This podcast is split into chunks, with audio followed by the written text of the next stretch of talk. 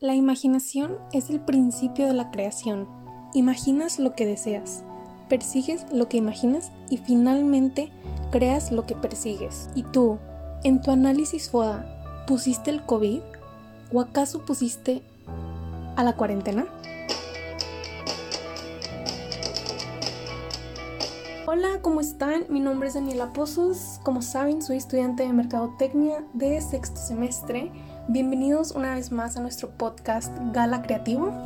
El día de hoy vamos a hablar sobre un tema muy peculiar, o es algo que hemos visto últimamente, cómo es que la mercadotecnia y la cuarentena han cambiado al ser humano. En este nuevo capítulo vamos a hablar un poquito de cómo se ha repetido la historia y cómo es que nosotros, los mercadólogos, hemos enfocado o más bien hemos cambiado ese chip para analizar nuestro enfoque FODA, que más adelante van a saber qué es. Entonces quédense escuchando y van a saber un poquito más acerca del nuevo capítulo Mercatena. Primeramente vamos a hablar un poquito acerca de qué es el COVID-19, ya que todos tenemos unas pequeñas dudas, no sabemos qué es, dónde se originó. Yo también ando un poco perdida en ese tema. Muchos sabemos cuándo inició la cuarentena. Para nosotros, que sí, fue en marzo. Pero para otros lugares, por ejemplo, España, Italia, China, ellos fue tiempo más atrás. Entonces sí, todos hemos visto los memes de que todo inició en China y sí, inició en China, pero fue el 31 de diciembre del 2019. Sí, ya fin de año, vaya sorpresa. Fue cuando la Comisión Municipal de Salud de Wuhan, que creo que estoy pronunciando bien, si no como quiera me lo notifican, ellos notificaron un conglomerado de casos de neumonía. Entonces empezaron a hacer estudios y fue el 5 de enero cuando surgieron unos brotes epidémicos relativos al nuevo virus que se estaba generando. Obviamente, como lo estaban estudiando, pues no tenían idea del grado de el grado de peligro que iba a estar pues en todo el lugar, ¿verdad? El 12 de enero fue cuando hicieron público la secuencia genética de pues el virus causado por el COVID-19. Porque un día después, que fue el 13 de enero, fue cuando se anunció el primer caso público que fue en Tailandia.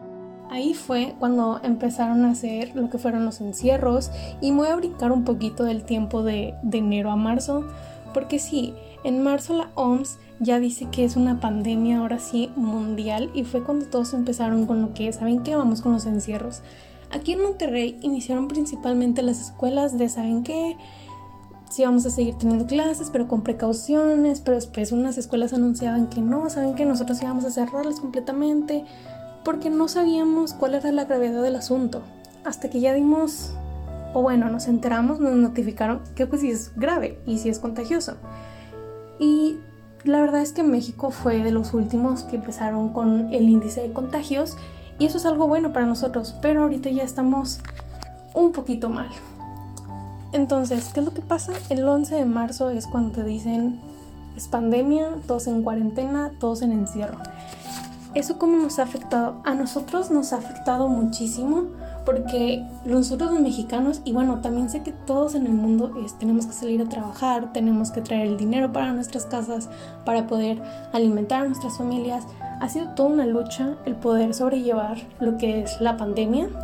Y bueno, pues nos hemos tenido que ajustar a lo que es la pandemia, lo que viene siendo. Sí, han salido muchos memes y sí, nos podemos reír, pero en serio, esto es algo muy serio, nos lo tenemos que tomar muy, muy en serio porque vamos a seguir así. Este año vamos a seguir en plan de emergencia, de saben qué, los nuevos brotes, porque dicen que en octubre es cuando va a volver a subir el pico, en junio igual va, va, a volver a subir el pico y no sabemos. Por eso, como dicen los mexicanos, hay que mantener su sana distancia. Entonces, ya hablando un poquito sobre qué es el COVID y cómo hemos llevado la cuarentena, un dato que me pareció muy interesante que me lo pasaron fue que esta pandemia es como la historia se repite.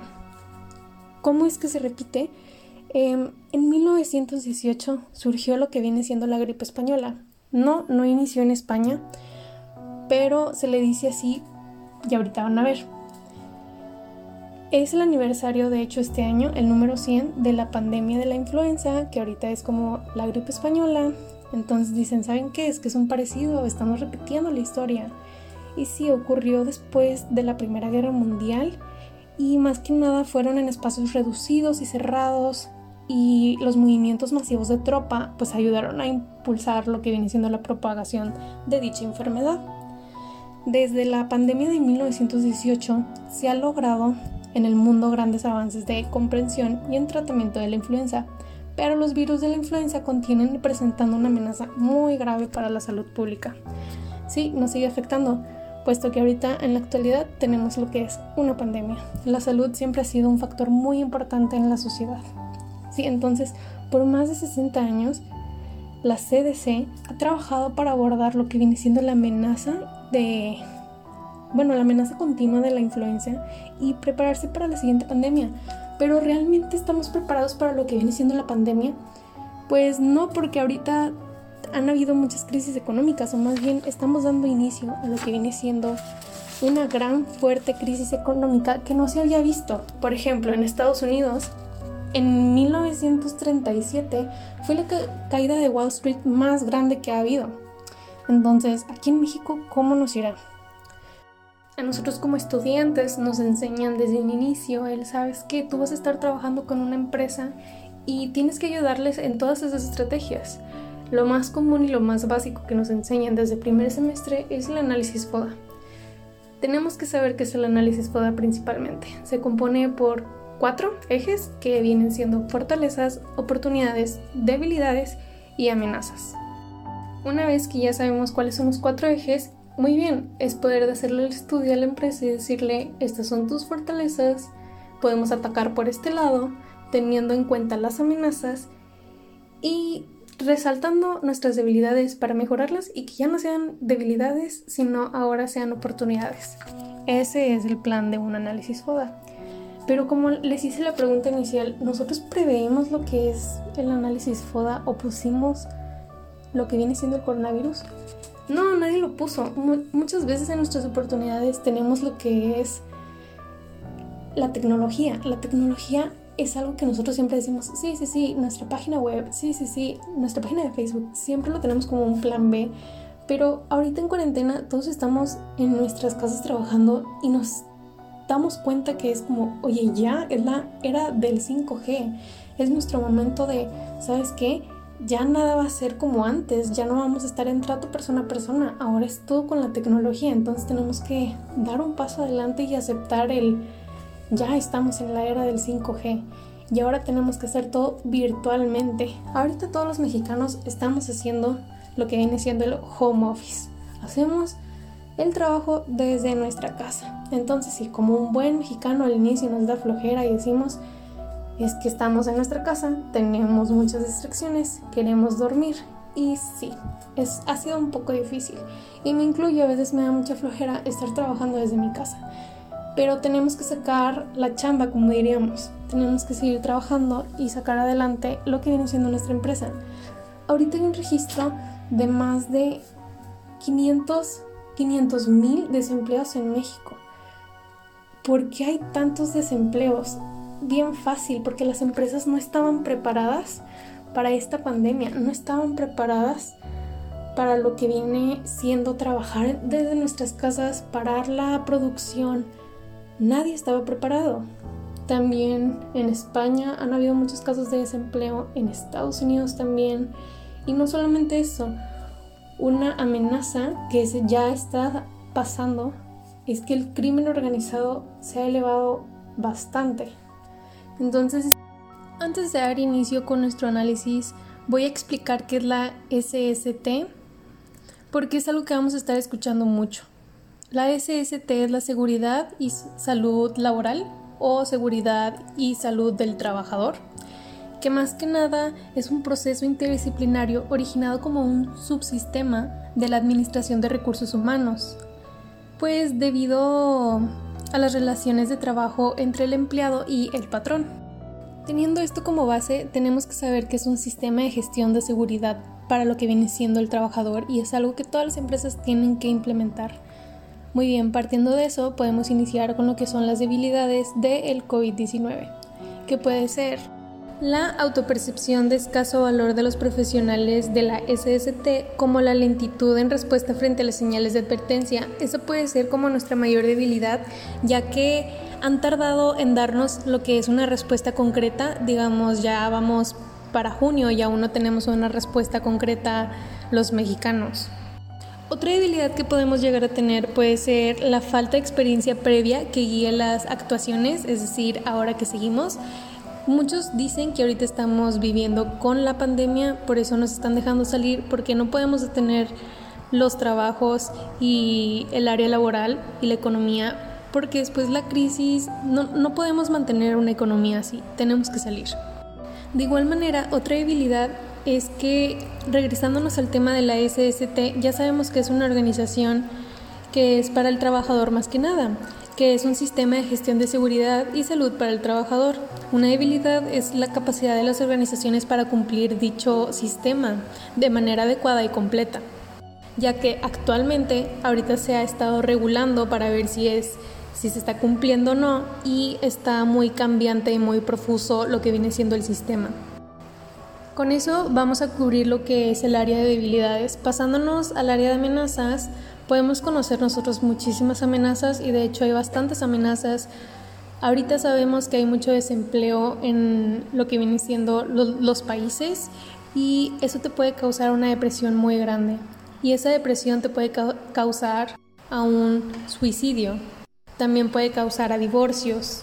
Eso es algo que es, para las personas y para las empresas, es la dificultad para la desconexión del trabajo en situaciones del trabajo en remoto, lo que puede ser también el home office, porque no es lo mismo trabajar en casa que lo que es en una oficina.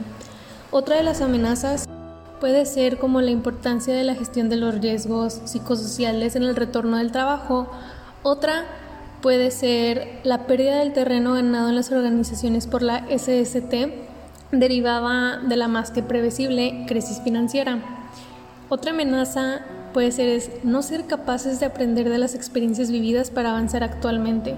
Ahorita conozco muchos casos en que la gente no está haciendo caso a las especificaciones de la cuarentena y sigue saliendo de sus casas. Eso puede llegar a afectar mucho porque nos estamos retrasando y retrasando y va a ser lo mismo para futuras pandemias que llegasen a surgir, que no dudo que lo hayan.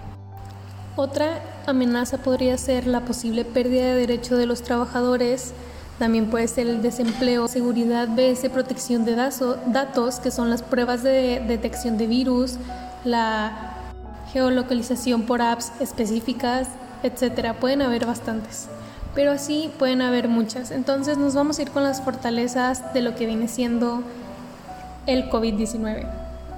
Esto es en términos hablando un poquito más de la seguridad y salud laboral que viene siendo con el trabajador, es que ahora una fortaleza es que se está implementando más en las empresas y van a haber menos riesgo, o sea, sabemos que hay mucho desempleo, pero esta organización apoya para que no hayan despidos laborales. Es una oportunidad para nosotros para estar con nuestra familia, conocerlos un poquito más, ver cómo se sienten, convivir con ellos porque a veces las familias no tenemos tiempo de estar juntas ya que tenemos lo que es el trabajo y no prestamos mucha atención. Se supone que estamos cuidando a nuestra familia, que por eso vamos y trabajamos y a veces no sabemos cómo es nuestra familia. Entonces, esa es una gran oportunidad y una fortaleza.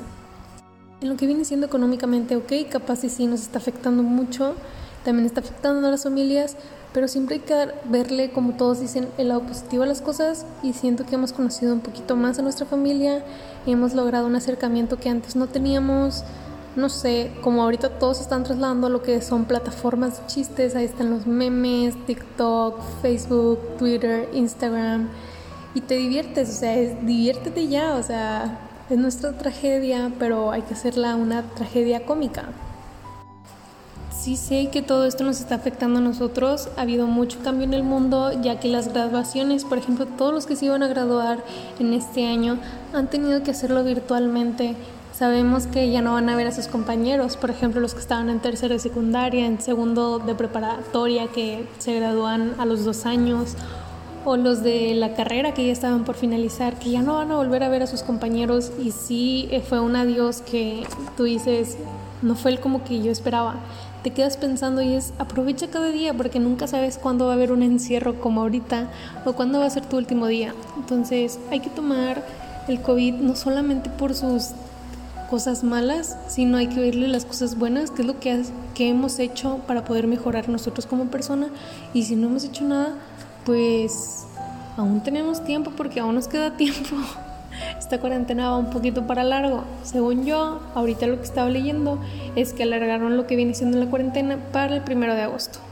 Las escuelas aún no tienen pensado en cuándo van a regresar, pero tengo entendido que va a ser como a mediados de septiembre.